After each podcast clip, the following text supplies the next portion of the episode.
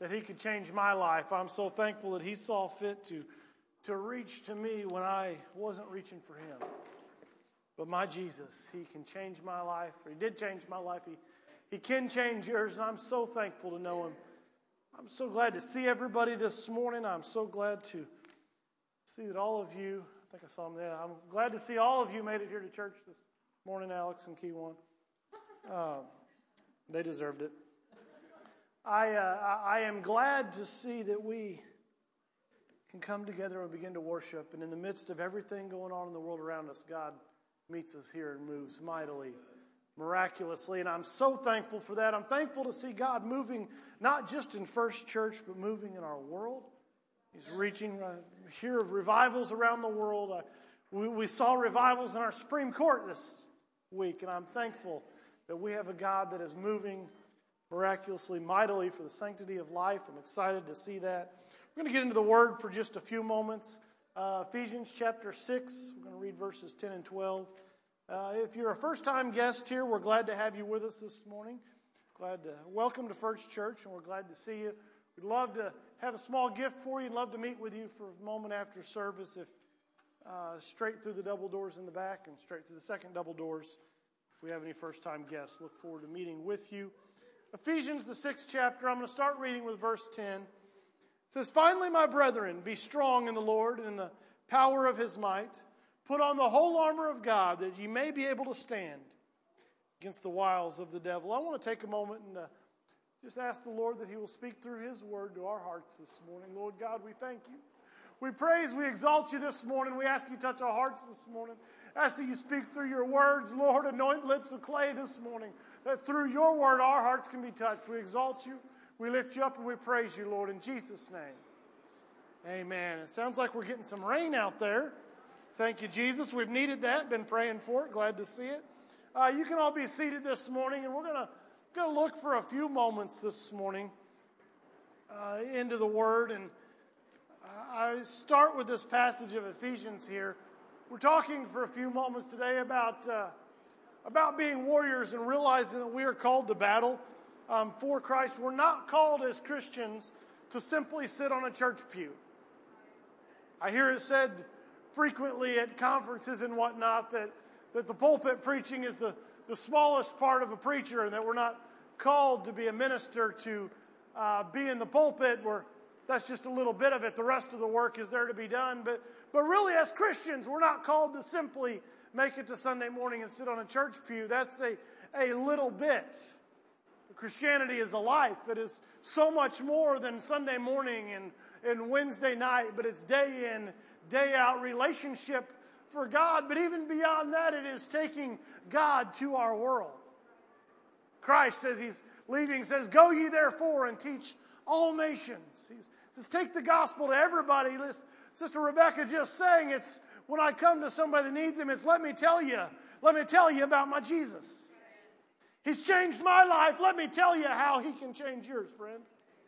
That's what Christianity is. That's, that's what being Pentecostal is. It's that experience that I've had, and then it's letting others experience the same experience. I don't want Pentecost to only happen in my life, only happen in your life. I don't want Pentecost to only happen in this building, but I want it to happen in every life. I would love to reach every person in, in Kennett, but we couldn't fit them all in this building. I'd, I'd much rather see God just reach every church in Kennett. Reach every person in every gathering of people, whether they're in a church house or, or wherever they're meeting, getting together, if they're praying and seeking in their homes. I, I want to get them all together as we can, but I want to see everyone reached, and I want to tell them about my Jesus. But we can't do that if all church is is a couple hours a week sitting on a pew.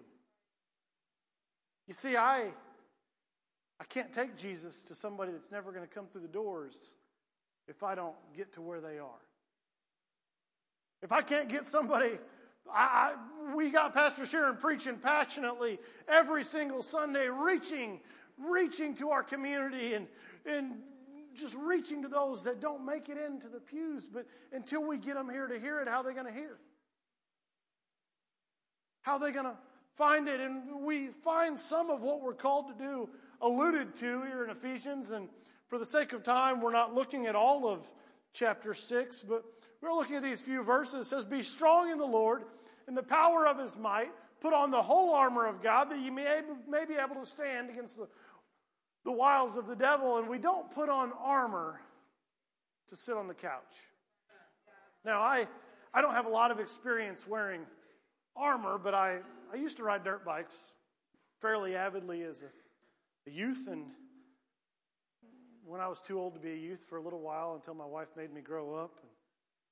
She didn't actually make me grow up. I still haven't grown up, but I don't, I'm just too old to ride dirt bikes because I hurt now. But, but I can remember I'd go out to, to ride and I'd get the bike out of the truck and have it ready to go, but that wasn't where I finished getting ready because I had pants and boots and a jersey and a chest protector and a helmet and gloves and goggles, and all this went on before I took off.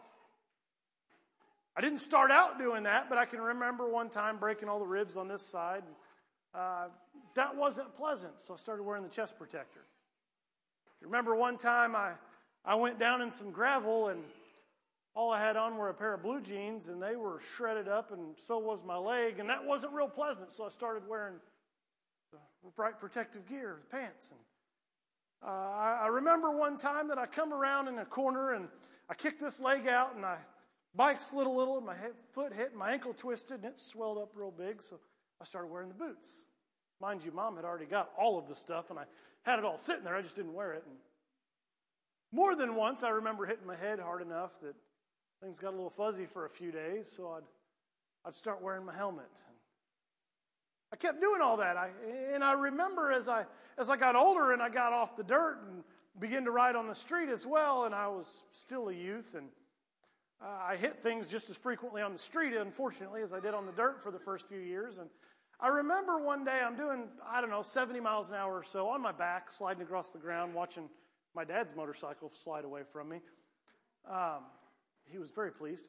And, and I'm sliding across, and I'm thinking in my head, and you don't think you got a whole lot of time when you're like this, going from here to here on your back on pavement, but it seems like a long time.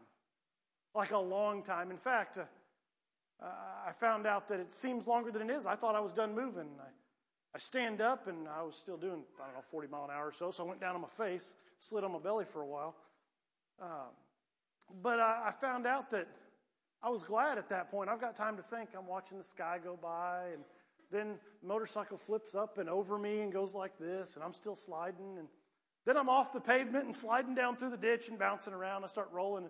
And all I can remember is seeing the, the sky, and I'm thinking, sure glad I got this jacket and this helmet and these pants and these boots on. Because this would hurt a lot if it didn't. It still hurt quite a bit. And I've still got a couple scars and Sometimes in the mornings I get up and my, my knees or my hip don't work quite like they should because I just wasn't real bright. But I wonder what would have happened if I'd been in blue jeans and a t shirt with no helmet on. I used to have, I think I finally got rid of it. I used to have a helmet hanging on the wall that had a big crack through it, just about split in two, just as a reminder that you always wear the helmet.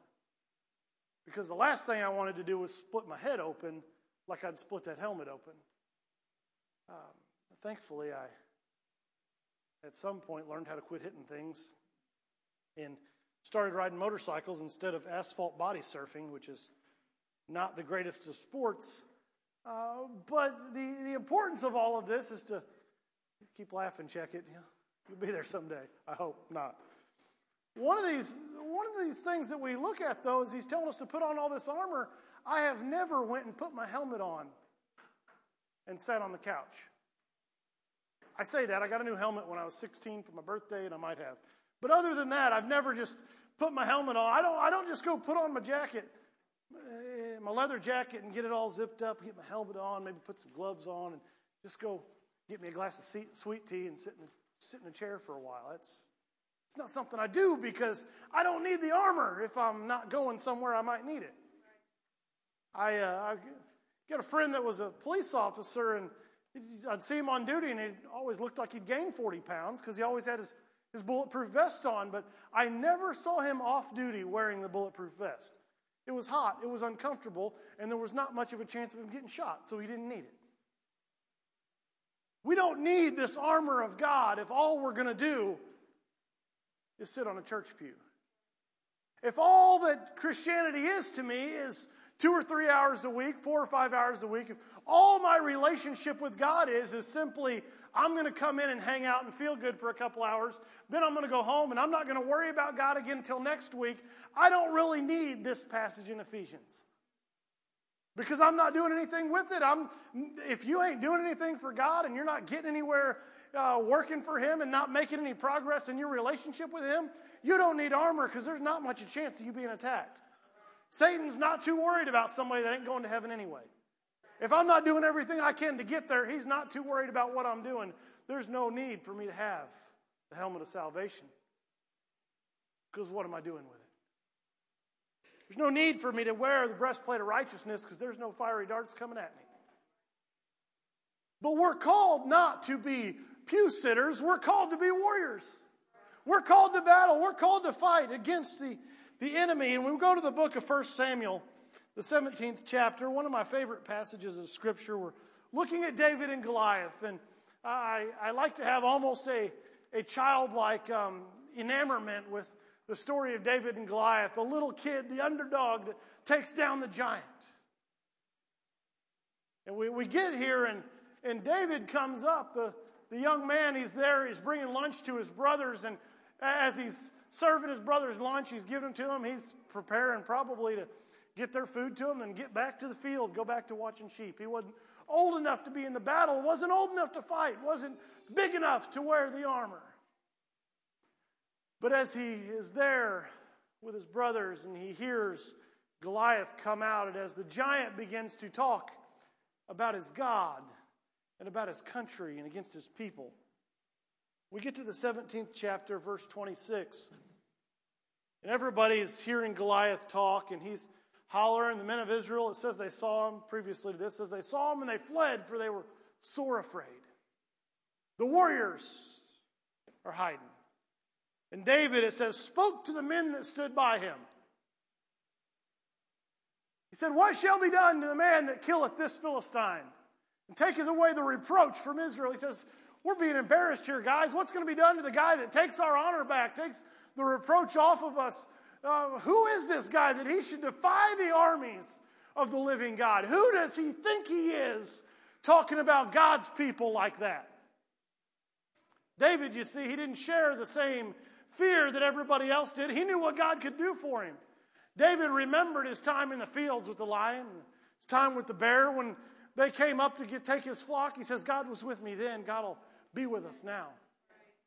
He said, But who does this guy think that he is? And sometimes we get to church on Sunday morning and we, we come in and we sit on our pew and we get sat down and we may be talking to the person behind us for, can you, have you seen how bad it's getting out there? Have you seen what a mess this world's in? Have you, have you seen just how bad that old devil is? He's doing this, he's doing this, and he's doing this.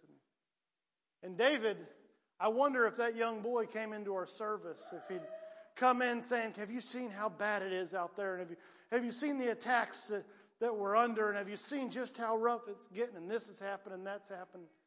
I'm afraid we'd all be maybe sitting in the pew chatting about how rough it is, and David might come in and stand up in the midst of our conversation and say, Who does the devil think that he is? Does he not know that we are the children of the Most High God? Does he not know who we are? Who does he think he is to come against God's people in that way? He said, Because I can know who my God is and I know what he can do. And yet sometimes we seemingly can sit on a pew and watch it walk by. We get to verse 45 of the 17th chapter. David has this point made it, uh, we're, we're, skipping a whole lot. Saul tries to put the armor on David, and um, David's like, I haven't proved this. I can't use this armor. I haven't grown into this yet. And puts it down. He goes to the brook. He gets some stones. He's got his sling. And uh, then he, he goes up to the Philistine, and now we get to David talking to him. He says, Thou comest to me with a shield or with a sword, a spear, and a shield. He says, You've got your weapons here. Your sword, it's so big. Your spear is so long. Your shield's so big. You're a big guy. And you've got these large weapons, and, and you come to me with all of those, and everybody else, that's what they see. They see the sword, they see the spear, they see the shield, and because of it, they're back at camp hiding. The warriors have seen this, and they're hiding. David says, But I come to you in the name of the Lord of hosts, the God of the armies of Israel, whom thou hast defied. Verse 46 says, This day will the Lord deliver thee into my hand. I will smite thee, and I will take thy head from thee. I will give thy carcass uh, to the, of the host of the Philistines this day to the fowls of the air, to the wild beasts of the earth, that all the earth may know there's a God in Israel.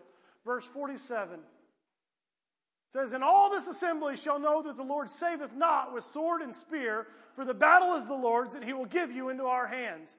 David says, Let me talk to you for just a minute, Goliath. You've come with all your weapons, and everywhere you go, everybody's scared of you.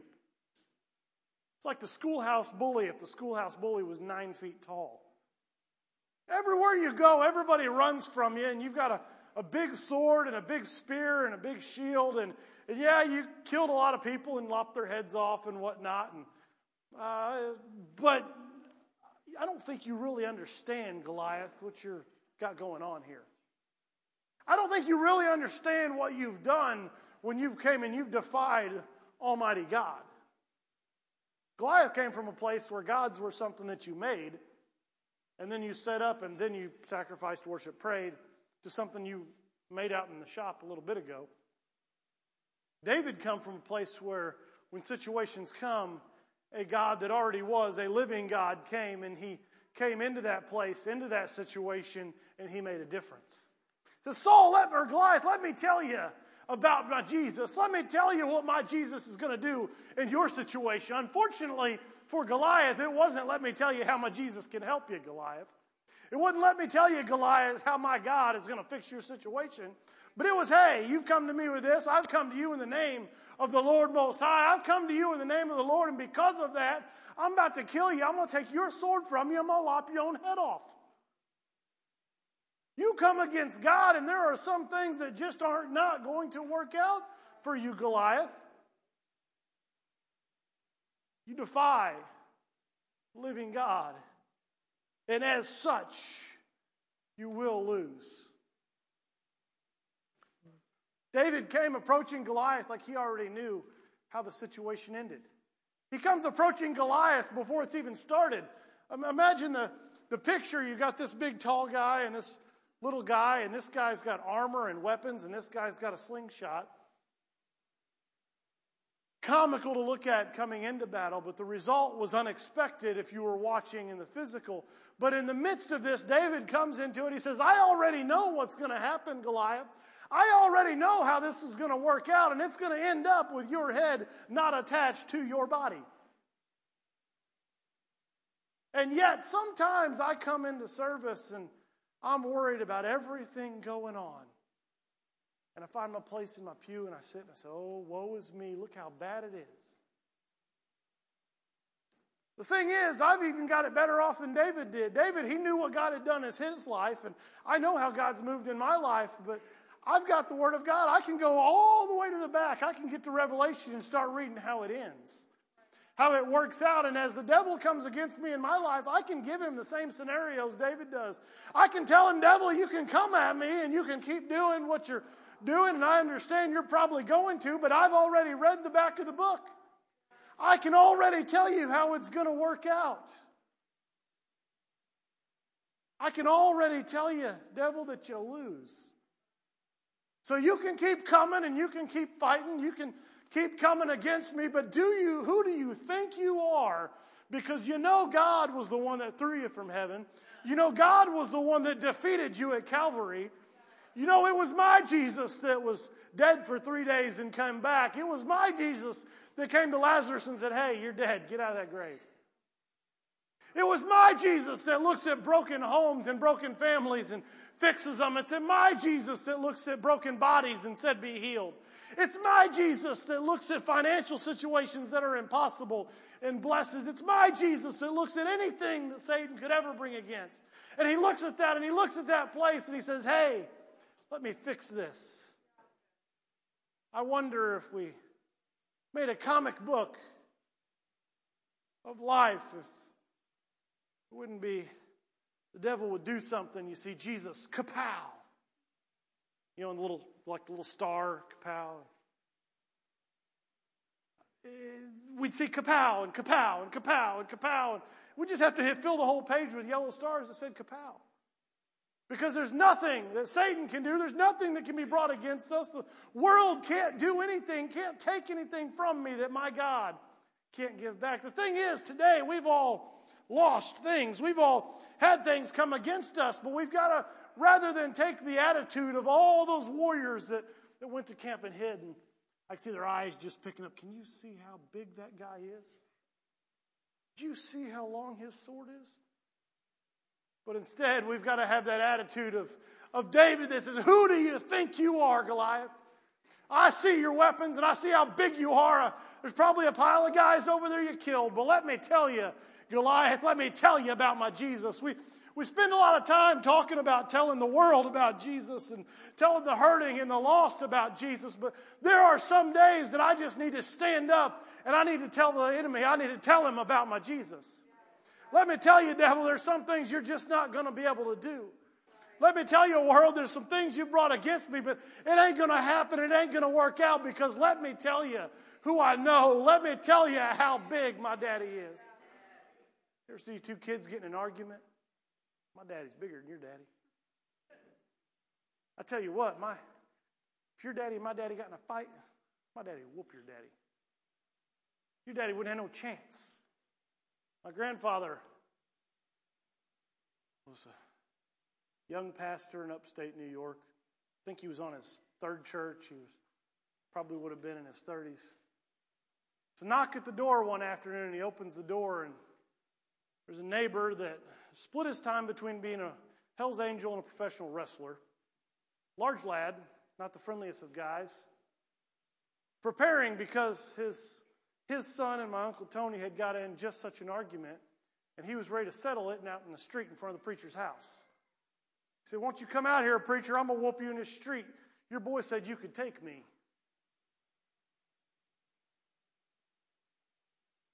Grandfather, I never heard him tell the story. I would have liked to hear his side of it, but he didn't. He didn't talk a whole lot.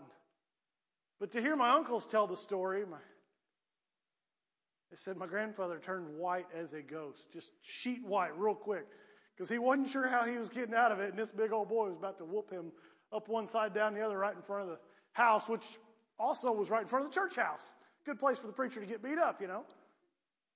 Uh, and he began to chat, and he all he ever commented on it was, "Son, just learn how to talk good enough. You don't have to fight." About all the comment I ever got from him on it, but but as the story goes, this, this guy comes over, and because the two boys had gotten an argument, and my uncle, pretty good at running his mouth, said, My daddy, he gonna whoop your daddy. He didn't understand the size of his daddy and the other guy's daddy. He didn't know that it probably wasn't gonna work out real great, but he was arguing anyway. But I think we sometimes I can look at the situation in my life and say, Do you know who my daddy is? Impossibility. This thing that isn't perfect. Don't you understand that my daddy's the one that takes impossibilities and makes miracles? Sickness that's come against me, don't you understand that my daddy, he's the, he's the great physician, he's the great healer, he's the one that can take this sickness and take it away? Situations that just don't work. Have you seen my daddy? We get to the book of Exodus, the fifth chapter. I'm going to read the first verses. And afterward, Moses and Aaron went in. They told Pharaoh, Thus saith the Lord God of Israel, Let my people go, that they may hold a feast unto me in the wilderness.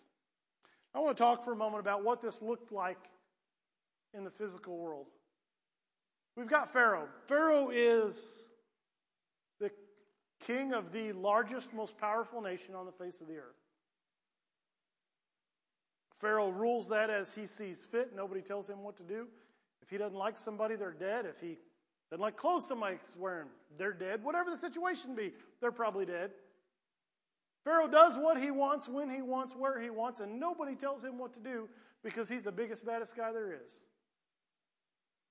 And in walks Moses and Aaron. Now, Moses had been raised in the palace, but Moses has spent the last 40 years in the desert. Moses is rough, little scraggly looking. Aaron's the same. Both of these gentlemen are Israelites. The Israelites, remember, are the slaves of the Egyptians. So in walks the, the Israelites. Hey, Pharaoh, thus says my God. And mind you, Pharaoh, much like Goliath, is from a place where you build your gods.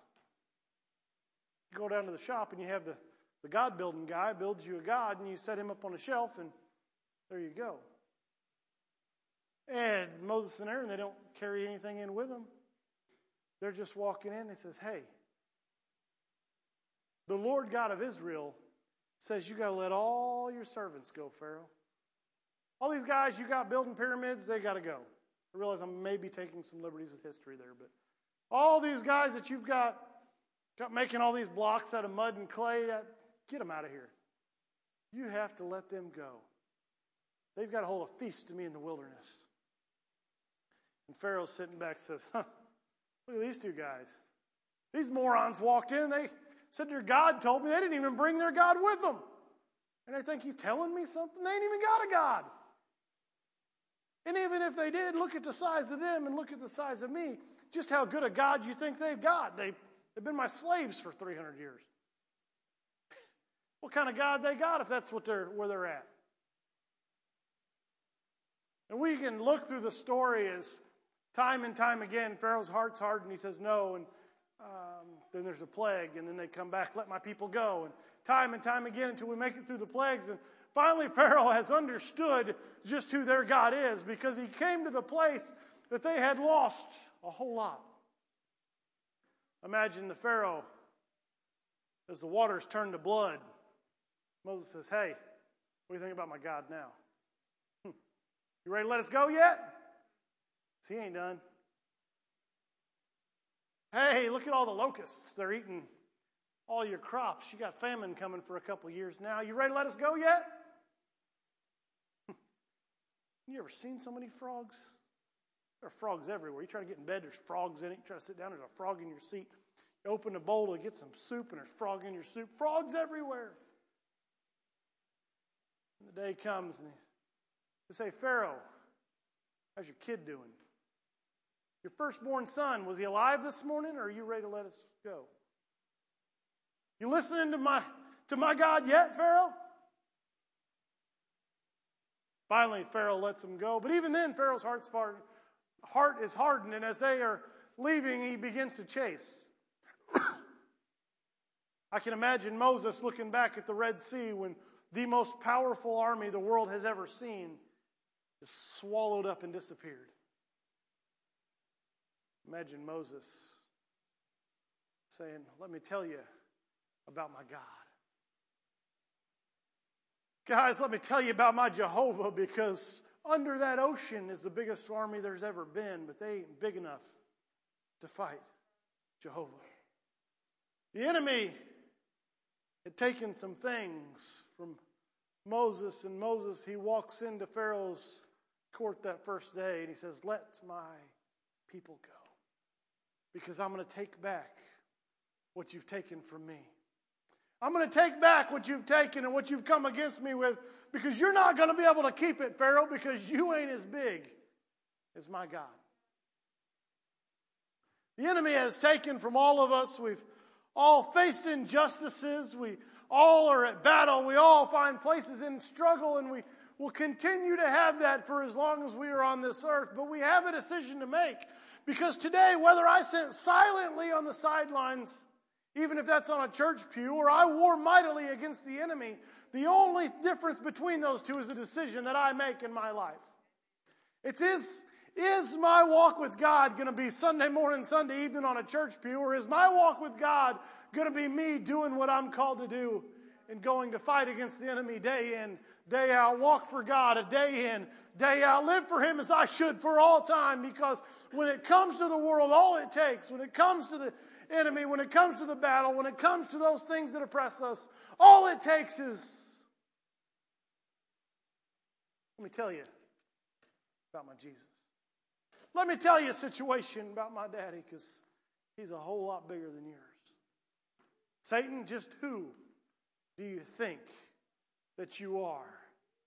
Because today I come against you in the name of Jesus Christ. I don't have to say in the name of the Most High God or Jehovah or whichever of these situations they had through the Old Testament because I come to this battle post Calvary. I come to this battle with the name of Jesus, and I can come into each situation, each problem, each scenario, and I can come into this place, this battle that I am called to fight, and I can say in that place, I come against you in the name of Jesus Christ. Health situation, let me anoint you in the name of Jesus Christ. Financial problem, let me bring you before God in the name of Jesus Christ. Healing that's needed, problem that can't be surmounted, whatever we come against, let me come against you this day, this morning, in the name of Jesus Christ.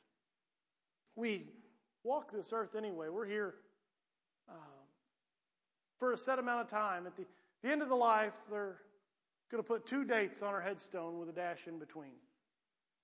That dash is going to be what we make of it. I can take that dash and I can let that dash simply be He came, He sat, He left. He came and He lived and He existed and He left. Most of the world, that's, that's how, how we leave it. But I would much rather that dash between the two dates say He came, He fought, and He made heaven His home. He came and he battled and he warred. And at the end of that time, he met his reward. I would like between those two dates, representing that dash on my headstone, to maybe say, Let me tell you about my Jesus. Let me tell you who he is, and let me tell you what he can do for you because I can tell you what he did for me. Today, it's real easy to come. Sister Amber, if you'd come, begin to play. Today, it's real easy to look at all the things that are going on in life. Maybe look at things that enemies taken from us. Look at loved ones that once served him and haven't, things we had and we don't have now. Maybe we've come to a place we've lost our joy. Maybe we've come to a place that we just don't have what we once had in God. But all I can look at every situation. I can look today at every need. I can look at everything that could come against anything the enemy could bring, and I can look at it and I can take it back today. I can look with the same voice that Moses did and say, Devil, let my people go. I'm taking them back today, devil, because you can't keep them. Because my God's bigger than you are. World, you can't take nothing from me that I can't get back because my daddy is bigger today than your daddy. I understand that we have problems. I understand that each of us came into this place carrying life with us. There is no promise that says you won't go through it. It promises the opposite. In fact, as we start fighting that fight, as we begin to work and push in our walk with God, we will find some opposition. The harder I fight, the closer I get to God, the harder the devil's going to oppress, the more he's going to push back. But when I come into that place, what I do find is that I don't go anywhere with him or without him. What I do find when I push into that place is that there's nothing that's impossible to my God. What I do find is that no longer do I have to be hiding, wondering how I'm going to get past this. But maybe all I've got is a sling and a couple stones. I feel like I don't have a whole lot, but what I do have is my Jesus. And I can look to every situation this morning and I can tell it just who my daddy is. I can look at every problem this morning. I can tell it just who it is that walks with me behind me, beside me. As that song we sang earlier said, There's no shadow, no valley, there's no place my Jesus can't reach me. This morning, whatever life you've brought with you, I don't know each situation this morning. Maybe, maybe you brought some problems. Maybe you're doing better, better than the rest of us and you ain't got a problem one. If so, bank this up because there's probably problems coming. Whatever life you've brought with you this morning, I'd like us to know that we can leave this place without it. Oh, we still have to face it, but we don't have to carry it. We're still going to have to live through it, but the weight's not mine, the weight's His. And I can look to that problem this morning. We're going to come to the altars in just a moment. And I can come to that altar and I can carry that problem up with me. But when I get there, I can throw it off my shoulders. I can set that problem down and I can tell my God about it. And as I leave, I can look back to that situation, back to that devil, back to that hell that's in my life, back to that world I'm facing. And I can say, in the midst of everything you brought against me, let me tell you, let me tell you this morning about my Jesus. And we can take back everything that we weren't able to bring in with us. We can, the things we brought in, we can lay down at the altar, and the things that we've lost, we can pick back up this morning. And all of that happens, every bit of it, when we quit looking at the situation and we take it back because when we came into this place, we came in and we met Almighty God. Because when I come and I meet Almighty God and I let Him work, then my situation meets Almighty God. And my situation, much like my grandpa and that biker, my situation don't want any part of Almighty God my problems. They don't want to. The last thing in the world the devil wants me to do is bring my problems up to the altar. The last thing in the world the devil wants me to do is go tell my daddy. Because he knows that he ain't as big as my daddy is. He knows that he can't win that fight. This morning, I'd like to open these altars up, and as we take the next few moments, I want to bring whatever it is you've carried with you this morning. Whatever situation, whatever hell you've brought in, whatever fight or struggle you've brought with you, bring it to the altar this morning. Because it's in this place that my Jesus meets, and it's in this place that my Jesus touches. It's in these altars that we pick something else up entirely and take home with us. This morning, if you've lost something, take it back. If you're fighting something, drop it off. Come and find a place this morning. Let's have an encounter with Almighty God. Sister Amber.